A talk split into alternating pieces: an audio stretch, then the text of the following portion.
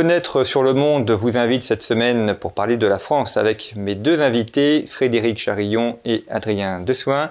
Frédéric Charillon qui est professeur à l'Université d'Auvergne et Adrien Dessoin qui est membre du comité de rédaction de Conflit. Et Frédéric Charillon vient de publier euh, un ouvrage euh, sous sa direction, La France dans le monde, qui est paru chez CNRS Éditions, où euh, différents thèmes justement de la présence française sont évoqués. Et puis nous vous recevons également dans ce nouveau décor euh, de ces émissions de conflits.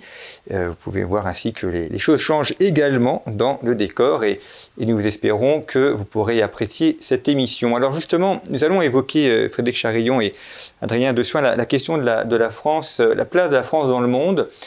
Vous le soulignez d'ailleurs dans un... Enfin, c'est Bénédicte Chéron, une des, contributrices de l'ouvrage, qui le souligne. Il y, a, un rapport assez particulier et ambivalent de la, de la place de la France dans le monde. Il y a d'un côté un peu d'orgueil ou parfois de, vanité sur euh, les atouts français, et dans le même temps aussi euh, d'un sentiment toujours petit peu de, récrimination, euh, de, nostalgie aussi de ce que la, la, place de la France dans le monde était avant et était supposée meilleure qu'elle n'est aujourd'hui. Or, ce que vous soulignez dans l'ouvrage, ce sont notamment les atouts de la France, son armée, c'est quand même une des principales armées occidentales, sa puissance économique également, les atouts de sa population en matière euh, intellectuelle, euh, euh, culturelle, ce sont des choses qui, sont très importantes. Et puis aussi la présence géographique, puisqu'on oublie que la France dans le monde, c'est aussi la France un peu partout dans le monde, avec des territoires qui sont regroupés sur les, sur les cinq continents. Donc c'est ce qu'on va essayer de voir au, cours de cette émission. Et, peut-être commençons par là, ce rapport ambivalent à, la puissance, euh, l'amour de la puissance ou l'importance euh, de la France, sa place dans le monde depuis fort longtemps, depuis plusieurs siècles, et en même temps cette nostalgie ou cette euh, peur du déclin qui va peut-être faire aussi avec cette question de la puissance. Oui, je pense que c'est une ambivalence, c'est vrai. on n'est pas les seuls à être, à être comme ça, mais je pense que les Britanniques ont une histoire qui, qui en bien des points comparables, c'est-à-dire à la fois une, grandeur passée, euh, des, des, moments euh, forts, hein, la Seconde Guerre mondiale, j'étais euh, seul contre tous, là où nous, nous avons été euh, envahis, et donc, et en même temps, cette, ce, ce, ce, constat, c'est plus qu'une peur, c'est un constat qu'on est très relativisé. nous, puissance moyenne européenne, comme les Britanniques ou, les, ou la France, dans le monde d'aujourd'hui. Donc, c'est assez logique en même temps. C'est une, pas une schizophrénie finalement. Hein. C'est une, une ambivalence qui correspond à deux réalités. C'est-à-dire qu'il y, a effectivement un passé qui est euh, qui est, glorieux, qui est euh, parfois violent hein, aussi. Puis il y, a, un présent qui est un présent de relativisation de la puissance euh, dans le monde. Et puis on voit bien que ça n'est pas terminé. Que nous sommes au début de cette relativisation, parce que le XXe siècle était le la relativisation des puissances européennes par rapport aux États-Unis et à ce qu'était l'Union soviétique. Maintenant, nous allons au XXIe siècle connaître la relativisation par rapport à des pays du Sud, dont certains étaient euh, en partie euh, dominés par les anciennes puissances coloniales. Et donc, ça va être un moment, euh, effectivement, de, de, de nouvelle prise de conscience qui va encore s'accentuer. Quelle définition vous donneriez de la puissance? Comment est-ce qu'on peut définir qu'un pays soit C'est pas le concept le plus facile à définir, euh, je vous l'accorde, mais il y a plusieurs définitions possibles. Soit on considère que la puissance, ce sont des capacités, ce qui, à mon avis, est un piège dans lequel il ne faut pas tomber. C'est-à-dire, on considère que la puissance se mesure par euh, un nombre de chars, d'avions. C'est pas complètement faux, évidemment. C'est toujours plutôt euh, un signe inquiétant quand un adversaire a, des armements très sophistiqués et en abondance, bien sûr, mais ça n'est pas que cela. La puissance, c'est aussi relationnel. C'est d'abord relationnel. C'est-à-dire la capacité à atteindre ses objectifs dans une relation avec un ou plusieurs autres acteurs. Euh, la différence, elle est importante parce que si vous prenez le cas des États-Unis, les États-Unis sont incontestablement la plus grande puissance économique, militaire et même peut-être culturelle dans le monde. Si vous regardez maintenant au, Proche-Orient, euh, la puissance américaine en termes de capacité relationnelle à imposer sa volonté à d'autres acteurs, ne peut pas dire que ce soit une réussite totale entre le entre l'Irak et un peu plus loin l'Afghanistan, les progrès euh, de l'Iran dans les dernières années euh, sur le plan euh, sur le plan géopolitique. Là, on voit bien que ce concept de puissance, vous avez vous avez raison de le souligner, il est il est compliqué parce que sur le papier, la puissance américaine ne fait aucun doute. Dans la réalité, c'est-à-dire la capacité à, à obtenir, à atteindre ses objectifs, c'est beaucoup plus compliqué. La France a peut-être aussi un peu ce, souci aujourd'hui. C'est-à-dire que sur le papier, là encore, ça fait partie des puissances importantes. On est quand même dans les premières économies du monde, c'est une puissance nucléaire, c'est un membre permanent au Conseil de sécurité des Nations Unies, etc. etc. Dans les faits, euh, si nous regardons les initiatives françaises euh, depuis plusieurs années, nous observons qu'on a beaucoup de mal à imposer notre volonté. Alors on n'est pas les seuls. Peut-être que nous sommes dans un monde où plus aucune puissance n'est capable seule d'imposer sa, volonté. Ce n'est pas juste un problème français. Mais de, fait, regardez les, toutes dernières initiatives euh, au Liban, euh, ou, ailleurs. C'est-à-dire que nous avons euh, une diplomatie française qui fait des propositions. Et sur le terrain, euh, ça, passe difficilement, c'est assez difficile. Bon, mais on n'est pas les seuls. Les États-Unis euh, n'ont pas non plus réussi à, euh, à, imposer leur volonté en Irak. Et l'initiative française en 2003 qui a essayé d'empêcher la guerre en Irak n'y est pas parvenue non plus. Nous avons réussi à protester, nous avons réussi à marquer notre différence, nous n'avons pas réussi à empêcher la guerre. Donc c'est un problème que nous avons sur le papier et pas que sur le papier. Nous sommes un acteur qui compte mais nous comptons dans un monde où plus personne ne peut seul imposer sa puissance et sa volonté aux autres. Adrien Dessuin, sur la, puissance française, euh, qu'est-ce que vous voyez au cours des, 30 dernières années? Parce qu'en 2021, c'est aussi le 30e anniversaire de la guerre du Golfe, 1991, euh, qui, a, qui, a, ouvert une nouvelle époque, une nouvelle ère. Après, il y a eu 2001, donc c'est toujours les, années en un, mais euh, ça, euh, depuis 30 ans, comment est-ce que vous voyez l'évolution de la puissance française depuis cette guerre du Golfe de 1991, euh, qui est aussi le moment où la France connaît beaucoup plus d'opérations extérieures d'ailleurs, plus que durant la, guerre froide. La France, effectivement, est en train de, de gérer son déclin ce que j'ai bien aimé dans, le livre de Frédéric Charillon, c'est qu'effectivement, il y a deux traumatismes euh, euh, qui ont été soulignés dans votre introduction, c'est un ouvrage collectif. Euh, le traumatisme de la défaite franco-allemande, sauvée certes par, par De Gaulle en 44-45, et ensuite le traumatisme de la décolonisation, deuxième fois sauvé par De Gaulle, ensuite en 1962, donc ça c'est important. Et ensuite, là, il y a un discours, soit on considère que De Gaulle est un peu une parenthèse, c'est un peu celui qui sauve l'honneur, et ensuite la France reprend sa pente déclinante, soit on considère que non, De Gaulle a vraiment lancé, euh, je veux dire, une reprise en main, un retour de la France dans le, dans le concert des nations, une puissance qui fait partie des cinq grands comme elle l'est actuellement au Conseil des, Nations Unies, au Conseil de sécurité des Nations Unies. Et puis, donc, il y a euh, Giscard, Mitterrand, arrive en fait effectivement cette, euh, cette, cette, période charnière qui est celle de la fin de la guerre froide et euh, où le nombre d'opérations extérieures explose, hein, c'est bien montré dans, le livre également. Et on change de paradigme, c'est-à-dire que la France n'est plus une puissance qui doit compter et défendre ses intérêts pour être indépendante et imposer sa volonté, mais une puissance parmi d'autres qui, euh, selon d'ailleurs beaucoup de, vos intervenants dans le livre, doit avoir un engagement libéral au service finalement d'une mondialisation occidentale. Et alors, euh, c'est passé par des soubresauts euh, au Moyen-Orient, en Afrique, parfois des, moments de, où la France se ressaisit, mais globalement, il y a une normalisation, et la comparaison avec, le Royaume-Uni, là, effectivement, elle est tout à fait pertinente, puisque finalement, comme le Royaume-Uni, la France va euh, accepter tutelle américaine, rentrer et se normaliser dans l'OTAN et abandonner définitivement, définitivement le, le gaullisme qui se réduit aujourd'hui à un souvenir, à un discours, à des postures, mais qui n'a plus vraiment de, de, réalité stratégique. Dans votre ouvrage, il y a plusieurs euh, intervenants qui sont euh, non français, notamment un, un pôle euh, scandinave euh, danois. c'est intéressant. Un, pôle d'une personne. Voilà, une personne, mais qui sont norvégienne. Voilà, norvégienne. Mais c'est intéressant aussi d'avoir le regard des autres. comment est-ce que eux perçoivent la, la, la puissance française et parce qu'évidemment chaque Français le ressent aussi de manière sentimentale, c'est normal, c'est son pays.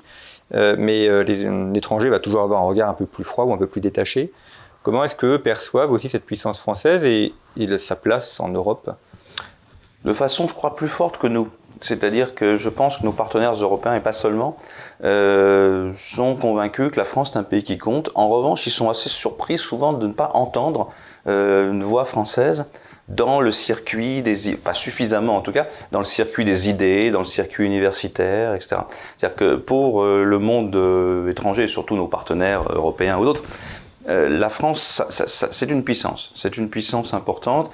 Et il y a eu d'ailleurs un regain d'intérêt depuis les années 2011-2013, c'est-à-dire là, où on avait beaucoup d'interventions militaires.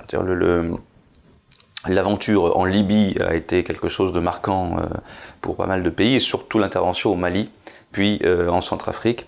Et l'activisme hein, diplomatique français est quelque chose qui est, euh, qui est noté. Simplement, euh, beaucoup de nos, de nos partenaires ou de nos amis européens ou nord-américains ou autres nous font souvent la réflexion de, de, de notre absence dans les, les, congrès ou les, ou les, les, les, circuits des, des think tanks internationaux. Et du coup, pour nos, nos partenaires, la présence, la puissance française s'incarne surtout dans le président de la République. Et alors, de ce fait, euh, l'image de la France est souvent liée euh, à celle du président du moment. Alors quand Jacques Chirac, évidemment, partait en, guerre, si je puis dire, contre la guerre américaine en 2003, là, la France était, euh, était tout à fait rayonnante, mais incarnée dans la personne de Jacques Chirac. Lorsque on allait dans, le, dans, dans, les pays arabes à cette époque-là, la France était très très populaire parce que c'était l'action du président Chirac qui était, remarquée, qui était visible.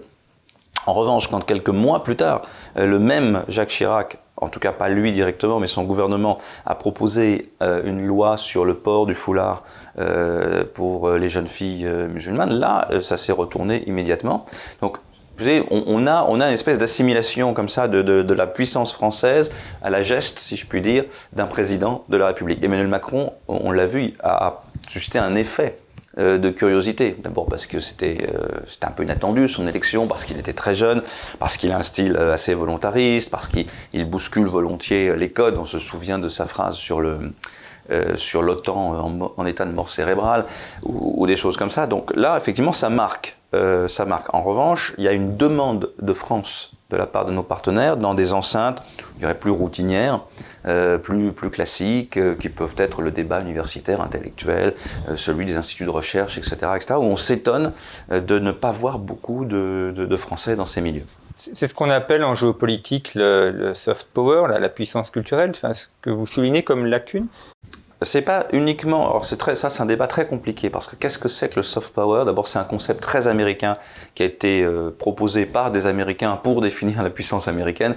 et qui était surtout une façon de d'exprimer un pouvoir de séduction capable de convaincre euh, par l'attractivité sans utiliser la contrainte. Alors ça marche très bien pour les États-Unis parce que euh, les États-Unis sont à la fois effectivement une industrie culturelle énorme, un mode de vie que beaucoup envient euh, dans le monde, une capacité, une possibilité d'y faire fortune, d'y réussir professionnellement, etc. En même temps, le lieu où vous avez parmi les meilleures universités du monde, etc., etc. Est-ce que on peut parler de soft power pour d'autres puissances que les États-Unis de la même manière? Ça, c'est un très vaste débat. L'exception culturelle française.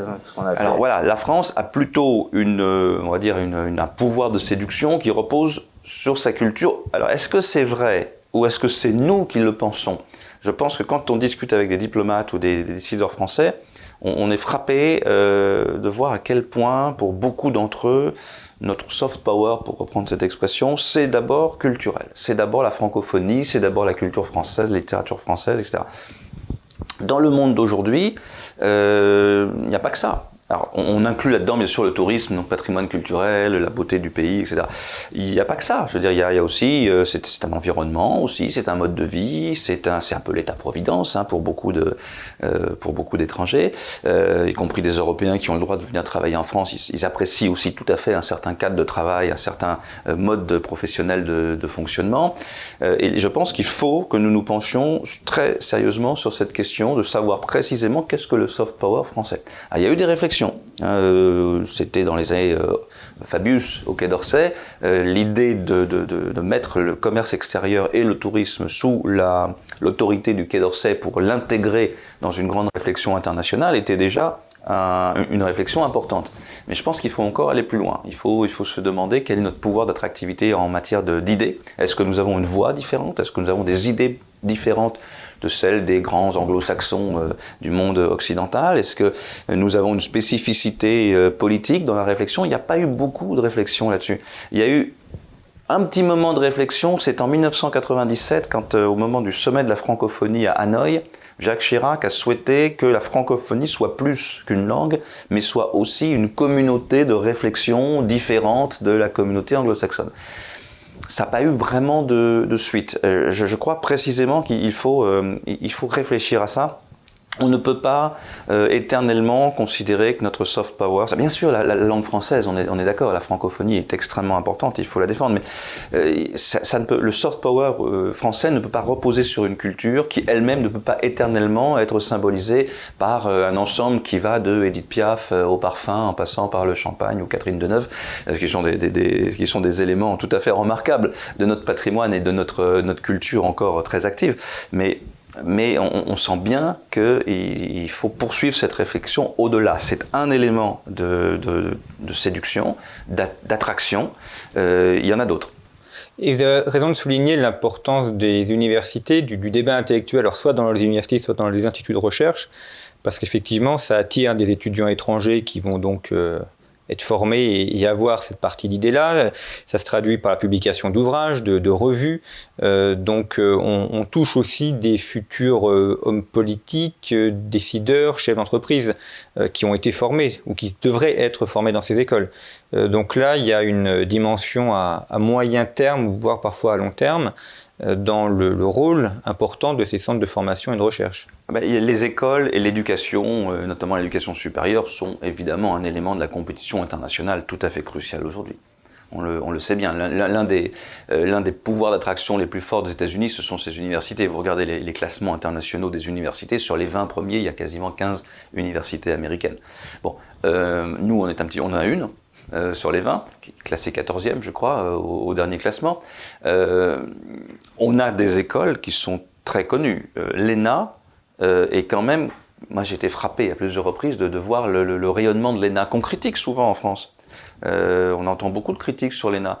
Quand on va à l'étranger, l'ENA, c'est. Alors, bien sûr, il y a toujours un petit peu les moqueries, le plan de parti, c'est l'école qui fabrique les élites, etc. Mais en attendant, on connaît on, connaît et on reconnaît que les gens qui en sortent, notamment les diplomates, puisque nous parlons de relations internationales, sont euh, des gens qui ont une rhétorique euh, efficace dans les négociations, dans les, euh, dans les, grands, les, grandes réunions internationales. Et puis vous avez quand même beaucoup de, beaucoup de pays qui envoient des, étudiants, vous avez tout un, cycle d'étudiants euh, étrangers, d'élèves, hein, comme on dit, euh, euh, étrangers à l'ENA. Ça fait partie, si vous voulez, vous en avez d'autres. il y a eu Paris-Saclay récemment. Il y a évidemment des universités dans les domaines scientifiques, de, sciences dures, qui ont, une, qui ont une bonne réputation aussi. Évidemment, tout ça fait partie d'un pouvoir d'attractivité qu'il nous faut absolument cultiver. Vous, vous disiez que la France, on critiquait la France, n'était pas assez présente dans les des think tanks, euh, j'imagine, euh, anglo-saxons. Euh, pourtant, il y a eu une évolution très notable ces dernières années. On, parlait aussi de la, francophonie, mais aujourd'hui, on peut plus faire de, troisième cycle sans avoir eu une expérience à l'étranger, avoir un poste d'enseignant-chercheur sans, sans. On peut encore, mais. C'est de plus en plus compliqué. Et je, je, vois même dans les sources que vous, que vous citez, il y a beaucoup de documents en anglais, d'auteurs français. donc. oui, ça évolue, vous avez raison. Ça, ça, évolue, et parfois même, je dirais, on se normalise là encore euh, de, ce point de vue-là. Quand euh, on, peut prendre la, francophonie, on a même nommé à la, tête de l'Organisation internationale de la francophonie une anglophone euh, qui a d'ailleurs vécu aux États-Unis et qui, dans sa doctrine, dit bien que on peut s'exprimer à la fois en anglais et en français, c'est pas un problème. La France est une langue parmi d'autres, y compris au sein de l'institution euh, qu'elle dirige. Oui, oui.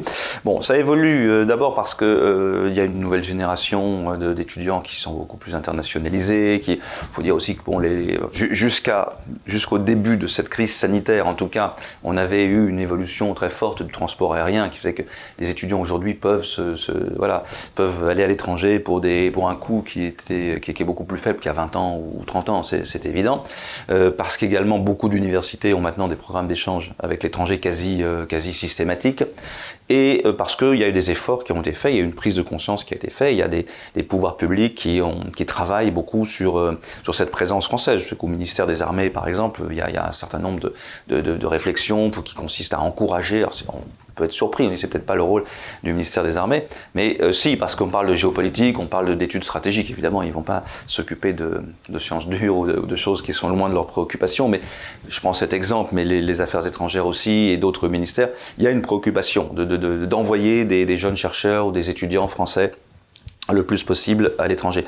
Là où je dis que nous avons encore un petit peu de retard, c'est c'est la surface de ces instituts. Alors nous avons d'excellents instituts de recherche en France hein, que, l'on connaît, qui, sont, qui ont pour la plupart euh, déjà 30 ans, voire, voire 40 ans euh, d'existence, euh, et, qui, et qui fonctionnent très bien et qui sont très bien classés dans les, dans les classements internationaux. Mais eux-mêmes le disent, les moyens qui sont à leur disposition sont encore faibles par rapport aux grands think tanks américains, britanniques ou au système des fondations allemandes. Euh, euh, où, là on, raisonne en plusieurs dizaines euh, et on passe parfois la barre de la centaine de millions de budget par an.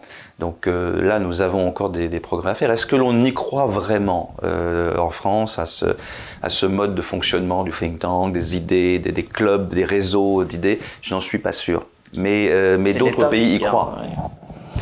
c'est l'État qui garde encore la main sur la, la recherche. Une présence forte. c'est encore une présence forte c'est évident. Mais le, président, vous disiez que le président français euh, incarnait, et c'est un peu normal aussi, la diplomatie et la puissance française. Euh, on voit que ces derniers temps, euh, il, s'exprime à ce qui était impensable à l'époque de Jacques Chirac, s'exprime en anglais, je veux dire. Jacques Chirac aussi faisait des interviews en anglais sur CNN. Oui, mais bon, il n'y avait pas son juste anglais, disons, oui, disons que son anglais était voilà, bon, le permettait peut-être pas de s'exprimer aussi facilement. Aussi. Chirac, si, c'était le premier à pouvoir, euh, à pouvoir faire ça en anglais euh, correctement. Et effectivement, ils n'ont pas été nombreux, je vous l'accorde. Mais, mais Chirac, est peut-être pas le. c'est pas exemple parce que lui, lui, le faisait. Ses deux successeurs, effectivement, on se parlait pas. C'était plus compliqué. C'était plus, compliqué. Mais, euh, en tout cas, l'actuel président est complètement désinhibé par rapport à ça. Il, parle en anglais. non, mais qu'un président soit populaire et, passe bien dans les médias, c'est un atout. Je, je voulais pas du tout dire que c'était euh, trop concentré. On n'est pas les seuls. On voit très bien que la, la popularité des États-Unis dans le monde varie beaucoup beaucoup avec le président américain. Euh, quand on a un président américain qu'on trouve sympathique euh, dans le monde, ou au contraire un président qui est provocateur, qui est dur, qui est ça, ça change tout. Ça, ça fait, ça fait remonter l'anti-américanisme. C'est un phénomène normal. Donc, que nous, nous n'y échappions pas, ça n'est pas une, une anomalie. Euh, que quand on a un président, euh, voilà, charismatique, qui aime bien parler aux médias, qui sait le faire, etc ça change les choses. Quand, euh, quand Jacques Chirac euh, prenait des bains de foule, aussi bien dans la vieille ville de Jérusalem qu'à Bab el-Oued euh, en Algérie, c'était aussi quelque chose de marquant. Mais d'une part, ça ne suffit pas. C'est-à-dire qu'il faut quand même qu'il y ait des relais derrière. Et d'autre part, attention, c'est très versatile, c'est très changeant. C'est-à-dire que je prenais l'exemple tout à l'heure de, Jacques Chirac, très populaire dans les rues du Caire. Je prends l'exemple du Caire parce que j'y étais à l'époque où je, donnais des, cours à l'université du Caire. Euh, très populaire euh, du fait de son opposition à la guerre américaine en Irak. Et quelques mois plus tard, l'opinion s'était totalement retournée à cause d'un autre dossier. De la même manière qu'on peut se demander ce qu'il reste finalement du bain de foule euh, de Jacques Chirac à Bab el-Oued en Algérie. Il n'a pas réussi à imposer son traité d'amitié franco-algérien auquel il tenait beaucoup, mais qui n'a finalement pas eu lieu. Euh, on voit aujourd'hui que le dossier reste difficile avec des rapports qui sont rédigés, celui de Benjamin Stora ou d'autres sur la relation franco-algérienne. Donc c'est toujours mieux d'avoir un président populaire et, qui, et qui incarne une France plaisante à l'étranger, il n'y a aucun doute là-dessus. Mais d'une part, il faut qu'il ait des relais euh, dans le pays, il faut que les dossiers soient ensuite suivis sur le long terme et, puis survivent euh, politiquement euh, au mandat du président. Et puis d'autre part, attention, la popularité d'un président à l'étranger est quelque chose qui est, qui est fragile parce que sur un, autre dossier va arriver et les opinions publiques vont se retourner complètement. C'est pour ça qu'il faut un soft power, comme on disait tout à l'heure, plus structurel euh, et, plus permanent et avec des relais beaucoup plus nombreux, avec un, un, une densité euh, du, réseau d'échange qui soit beaucoup plus forte. L'exemple qu'on a tous en tête, c'est euh, justement cette crise irakienne de 2003 avec ce qu'on appelait à l'époque le French bashing aux États-Unis, c'est-à-dire tout d'un coup une société américaine, y compris des médias euh, pourtant pas inamicaux à l'égard de la France d'habitude, qui se retournent d'un coup contre la France, où on se fait traiter de tous les noms, de traîtres, etc. Et là, on s'aperçoit que nous n'avons pas de réseau euh, d'influence capable de, tirer les bonnes, euh, sonnettes d'alarme, d'actionner les bons leviers pour dire à nos amis américains, attendez, du calme, euh, on, est quand même des alliés, on n'est pas d'accord sur ce dossier, mais nous ne sommes pas devenus des ennemis en, en, en trois jours euh, des États-Unis. Et là, on a cruellement manqué de ces relais et, l'ambassadeur à Washington à l'époque, Jean-David Levitt, a fait beaucoup d'efforts pour convaincre tout le monde et ramener tout le monde à la raison, mais il, a été bien seul. Vous soulignez dans votre ouvrage aussi la, question européenne. On va, on va venir vers l'Europe, où il y a une partie consacrée notamment à l'axe franco-allemand. L'Europe est en train de, de, se modifier, notamment avec la sortie du Royaume-Uni de l'Union européenne. Est-ce que finalement cette, euh, cette sortie du Royaume-Uni de l'Union européenne, ça ne va pas mettre la France dans une relation un petit peu de, soliloque avec euh, l'Allemagne seule, puisqu'avant on avait une relation à trois, il y avait au moins trois grands dans l'Union européenne, il y avait le Royaume-Uni, la France et l'Allemagne. Euh, si on retire un des grands, finalement la, France est seule. On a l'impression de se retrouver un petit peu comme au fin 19e ou, au début 19e, à l'époque où il y avait la, la montée puissance de la Prusse et, peut-être que les Anglais d'ailleurs devront se, réengager de nouveau pour éviter une, trop forte euh, puissance allemande sur le continent. Alors, euh, oui et non, parce que les, Britanniques ont quand même fait beaucoup d'obstructions euh, dans, dans un, sur un certain nombre de dossiers européens. Et peut-être que l'on peut espérer que maintenant qu'ils ne sont plus tenus par un certain nombre de, liens qui leur faisaient très peur et qui généraient cette position un peu d'obstruction, ils vont peut-être être des partenaires plus faciles dont nous avons toujours besoin sur les, sur les enjeux dont on parle, c'est-à-dire la sécurité, la diplomatie, le, militaire, etc. Je pense qu'ils sont toujours présents, ils sont plus dans l'Union européenne, mais ils sont toujours présents, on travaille avec eux d'abord dans le cadre de l'OTAN, hein, ne serait-ce que dans ce cadre-là, dans le cadre bilatéral aussi, hein, depuis les accords de 2010 de, Lancaster House. Donc les Britanniques ne, sont pas perdus euh, dans la nature, on reste très très liés à eux, et ça je crois que ça va continuer. Euh, le fait qu'ils ne soient plus obligés de subir un certain nombre de règlements ou de contraintes de l'Union européenne va peut-être finalement faciliter la tâche. Je pense que quand il y aura des opérations, euh, s'il y a des opérations euh, internationales ou des interventions extérieures à faire euh, avec eux, je suis pas sûr que ça change grand-chose qu'ils ne soient plus dans, dans l'Union européenne parce que on continue à travailler très bien ensemble. En revanche, ça pose une question tout à fait nouvelle, c'est que nous sommes maintenant, nous, la France, le dernier, la dernière puissance nucléaire de l'Union européenne. Là, nous sommes seuls. Sur ce dossier-là, nous sommes seuls. Euh, et euh, nous sommes maintenant aussi le seul membre permanent du Conseil de sécurité de l'Union européenne. Sur ces deux points, nous étions deux euh, et nous sommes seuls. Alors on peut craindre des pressions. On peut craindre une espèce de voilà d'offensive au sein de l'Union européenne de quelques pays qui ne sont pas forcément ceux qu'on croit, qui ne sont pas forcément ceux des pays neutres, mais, mais qui pourraient dire à un moment on propose un continent européen ou une Union européenne dénucléarisée, par exemple. Euh, et là, on était, deux, et, où nous nous retrouvons seuls, ça risque de faire une différence. Il va falloir résister à cette pression, parce que je pense qu'il faut résister à cette pression. Je pense que la, dissuasion reste quelque chose de tout à fait important euh, dans le monde d'aujourd'hui. Euh, même si c'est pas effectivement un instrument qu'on souhaite utiliser tous les jours, je, vous l'accorde, mais, c'est quand même sur le plan politique un atout important. Là, cette fois, nous sommes seuls. Euh, est-ce que vous ne pensez pas la raison principale de ce déclin français quand même qu'on constate euh, et qu'on déplore. Mais est-ce que c'est pas justement lié à cette Union européenne qui déjà n'est pas une puissance militaire et ne veut pas l'être? On vient d'évoquer ce, sujet, puisque d'ailleurs l'Europe de la défense fonctionne, euh, enfin l'Europe militaire, j'allais dire, pas l'Europe de la défense au sens, où on l'entend, mais fonctionne par exemple avec les Britanniques sur l'OTAN, essentiellement à l'OTAN. Est-ce que ce déclin français, il n'est pas dû, au fond, à, euh, à ce, ce, Gulliver français qui est pris en fait dans les raids de l'Union européenne? Je ne crois pas. Je ne crois pas parce que d'autres en profitent beaucoup plus. L'Allemagne euh, a quand même une, influence internationale qui, s'est accrue considérablement euh, dans les dernières années, et justement parce qu'elle est perçue par beaucoup comme le leader de l'Union européenne. Donc je, pense que l'Europe, si on en fait bon usage, euh, est au contraire un, pas forcément un multiplicateur de puissance au sens où on l'entendait il y a quelques années, mais ça c'est peut-être un prisme mm. français. C'est-à-dire qu'on ne peut pas non plus euh, vouloir que l'Europe ne serve que à multiplier les décisions de politique étrangère de la France. Euh, c'est une critique qui nous est souvent faite par nos partenaires. C'est-à-dire que quand on, prend une action unilatérale et qu'ensuite on dit à nos partenaires alors où, êtes-vous? Vous ne nous suivez pas? Ils nous rétorquent logiquement, mais vous ne nous avez pas consulté non plus sur votre action.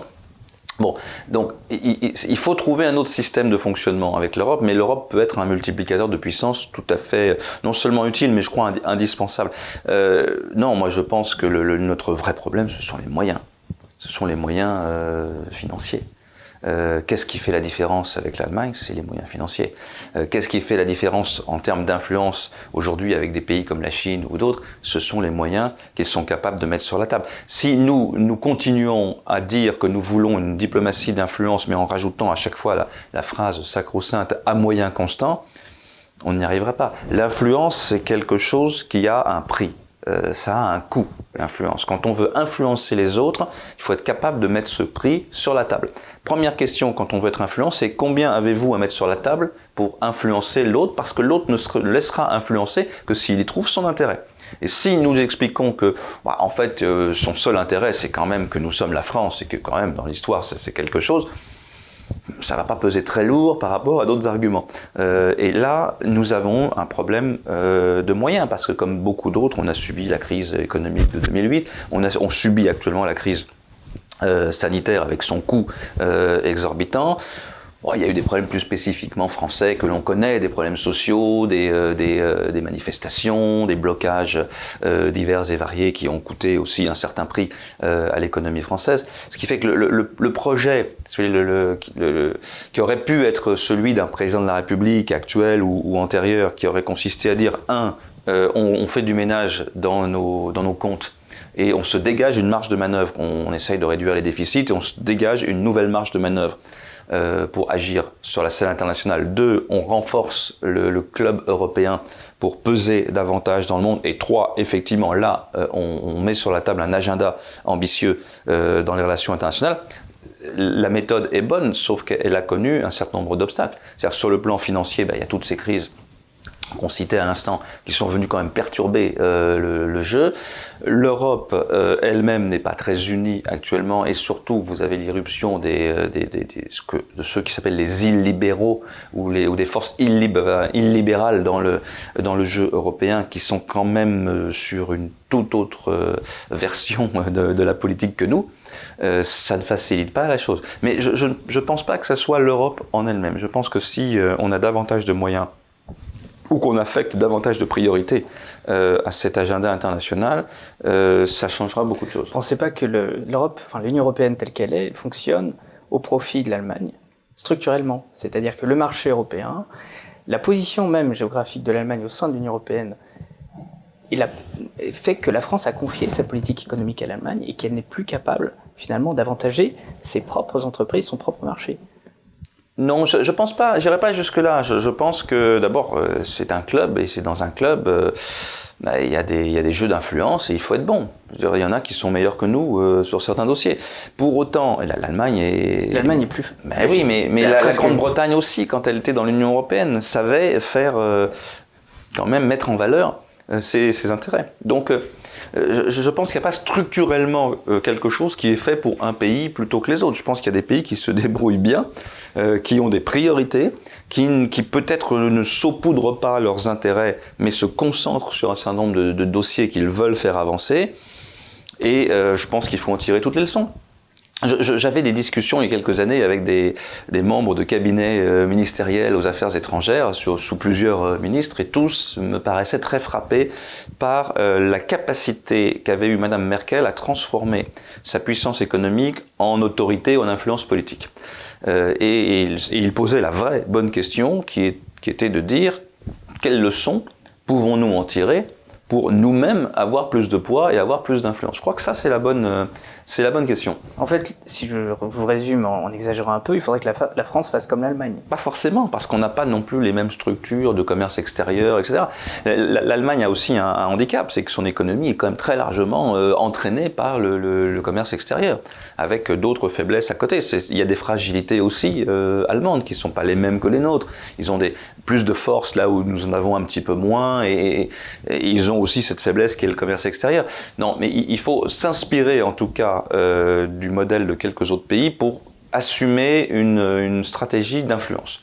C'est-à-dire quels sont nos instruments et comment délibérément pouvons-nous les utiliser pour une stratégie d'influence? Ça ne veut pas dire recréer l'ORTF avec une pensée officielle euh, où euh, chaque chercheur qui serait à l'étranger euh, devrait répéter. C'est pas ça du tout. Nous avons d'autres forces qui sont justement dans la liberté d'expression, qui sont dans le, pluralisme des idées. Mais encore faut-il assumer cette, cette approche. Je prends juste un exemple. Nous avons un réseau d'instituts français de recherche à l'étranger. Il y en a, je crois, 28. Il faudrait, vérifier. Euh, ce sont des instituts de recherche qui existent parfois depuis longtemps comme le CEDEJ au Caire, qui avait été créé entre autres à l'initiative du, regretté Jean-Claude Vatin qui vient de, nous quitter, ou qui nous a quitté avant lui Rémi Levaux. C'est en Égypte quelque chose qui est connu. Bon, euh, il y en a beaucoup d'autres. Il y a l'Institut français du Proche-Orient euh, qui était à Damas, qui est maintenant à Beyrouth et dans quelques autres villes. Euh, il y en a 28, souvent dans des pays difficiles. où la diplomatie ne, manœuvre pas facilement parce que ce sont des pays de conflit ou proches de conflit ou dans des sociétés fermées. Nous avons ce réseau qui rayonne souvent depuis longtemps. On peut peut-être en faire quelque chose de plus influent. Je ne dis pas que ce, réseau est, est, nul et non avenu, il s'y passe des choses formidables et on a des tas de gens qui font un travail euh, remarquable dedans, mais on a là un instrument on a un instrument qu'il ne faut pas laisser dépérir, qu'il ne faut pas raboter année après année juste pour se vanter d'avoir euh, fait euh, des, quelques économies budgétaires. On a un instrument qui est un instrument potentiellement d'influence, qui ne veut pas dire de sharp power comme les, pays euh, autoritaires qui, veulent absolument faire de la désinformation, etc. il ne s'agit pas évidemment de faire de la propagande, mais il s'agit de marquer une présence française, des idées françaises, ou montrer simplement que la France est capable de promouvoir le débat d'idées. Est-ce qu'on ne peut pas, je prends juste cet exemple, mais il y en a plein d'autres, est-ce qu'on ne peut pas euh, davantage capitaliser sur ce réseau que nous avons encore? Celui-là et beaucoup d'autres en réalité. Et en parlant de ça, il y a aussi le fait que les, les Français eux-mêmes, très souvent, ne connaissent pas l'existence de ce réseau, qui est assez spécifique au monde universitaire peut-être, mais euh, ce sont des éléments, je pense par exemple en Italie, euh, euh le Centre Saint-Louis ou, ou d'autres choses qui, qui, sont aussi un moyen de diffuser euh, l'influence française à Rome et là en Italie, ou bien même les lycées français, c'est quelque chose qui, qui, est assez opaque. Alors quand on est expatrié, ah, on les connaît de connu quand même. Voilà, mais le, leur rôle n'est pas forcément euh, bien valorisé. Ou, euh, alors c'est vrai que c'est aussi assez spécifique, et puis c'est pour l'essentiel pour les Français expatriés, même s'il y a beaucoup de, de, gens locaux qui ont leurs enfants là. Mais on a tout un réseau comme ça qui échappe peut-être aussi à la population française qu'elle ne connaît pas et, Bon, c'est normal aussi. Je veux dire, les lycées français pour expatriés euh, sont connus plutôt des expatriés, ce que ça, c'est pas, c'est pas totalement illogique. Mais euh, même, même à l'étranger, je, je pense qu'il faut bien maintenant comprendre que nous sommes dans une compétition sans merci et que, euh, y compris des familles francophones de génération en génération, dont les parents et les grands-parents ont été dans les écoles françaises. Euh, maintenant sont souvent tentés eh, oui, d'envoyer leurs enfants dans des écoles américaines ou allemandes et il faut se poser la question de savoir pourquoi. C'est-à-dire que le seul fait de respecter, de s'inscrire dans une tradition en disant c'est l'école française, j'y ai été, mais mes parents aussi, donc mes enfants iront, ne suffit plus. Si vous avez à côté d'autres écoles qui proposent d'autres euh, modèles euh, pédagogiques, peut-être plus axés sur l'oral, sur la prise d'initiative des enfants, etc., etc., vous avez des familles qui, parfois, bah, j'en ai rencontré, c'est pour ça que je, cite ce, cas, qui, parfois, euh, dans un déchirement, avec le cœur gros, disent euh, Je suis désolé, mais euh, pour mes enfants, j'aurais voulu vraiment, mais, euh, mais telle autre école euh, m'a paru plus dynamique, meilleure, etc., etc. Il faut bien comprendre que nous sommes dans une compétition sans merci, y compris aux yeux de populations qui, pourtant, gardent un, attachement très fort euh, à la France et à ce qu'elle représente. Il faut leur donner autre chose que quelque chose purement affectif, il faut leur donner un intérêt, et ça, ça s'appelle l'influence. Dernière, enfin, dernier élément, euh, terminer cette, élection, cette euh, émission, pardon, le, titre de votre ouvrage, c'est La France dans le monde. Euh, il y a un endroit qui m'a euh, beaucoup surpris et où pourraient intervenir l'un et l'autre, c'est la question de la, Nouvelle-Calédonie, de la présence française dans, le Pacifique, parce qu'il se passe beaucoup de choses, notamment avec la question de l'autonomie ou d'une possible indépendance qu'on leur a posé la question. Et euh, c'est un élément dont on ne parle quasiment pas dans la presse, alors que c'est un territoire français, c'est un position éminemment stratégique pour différentes raisons euh, et pas simplement liée à la présence du nickel. Et, on a l'impression là que ce sujet, soit n'intéresse pas du tout, soit en tout cas ne peut pas intéresser puisqu'on n'en parle pas. Alors d'abord, euh, vous, bon, vous avez raison, puis la Nouvelle-Calédonie, c'est vrai que c'est loin, euh, mais on a peut-être un défaut en France, qui n'est pas le défaut d'un gouvernement en particulier, ni de qui que ce soit, qui était un défaut peut-être plus général, c'est que nos, nos outre-mer euh, ne fascine pas effectivement les foules ni le, ni le, débat public, je, vous l'accorde. Or, euh, nous avons quand même, euh, nous devons d'abord à nos, à, nos outre-mer, d'abord le devoir évidemment d'assistance, etc., etc., mais nous leur devons aussi d'être présents sur quasiment tous les fuseaux horaires de la planète. Nous leur devons d'avoir la deuxième zone économique exclusive du monde, ce qui n'est pas rien.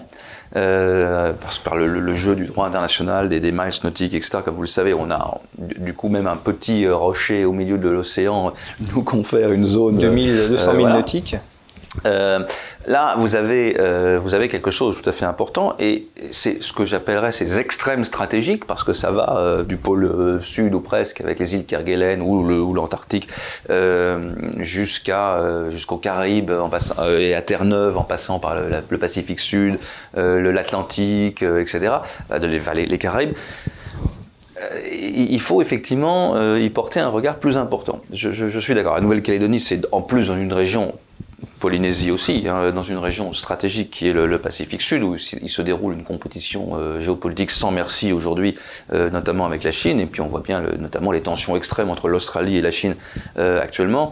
On, voit bien ce qui se dessine aussi comme confrontation entre les États-Unis et la Chine dans cette région.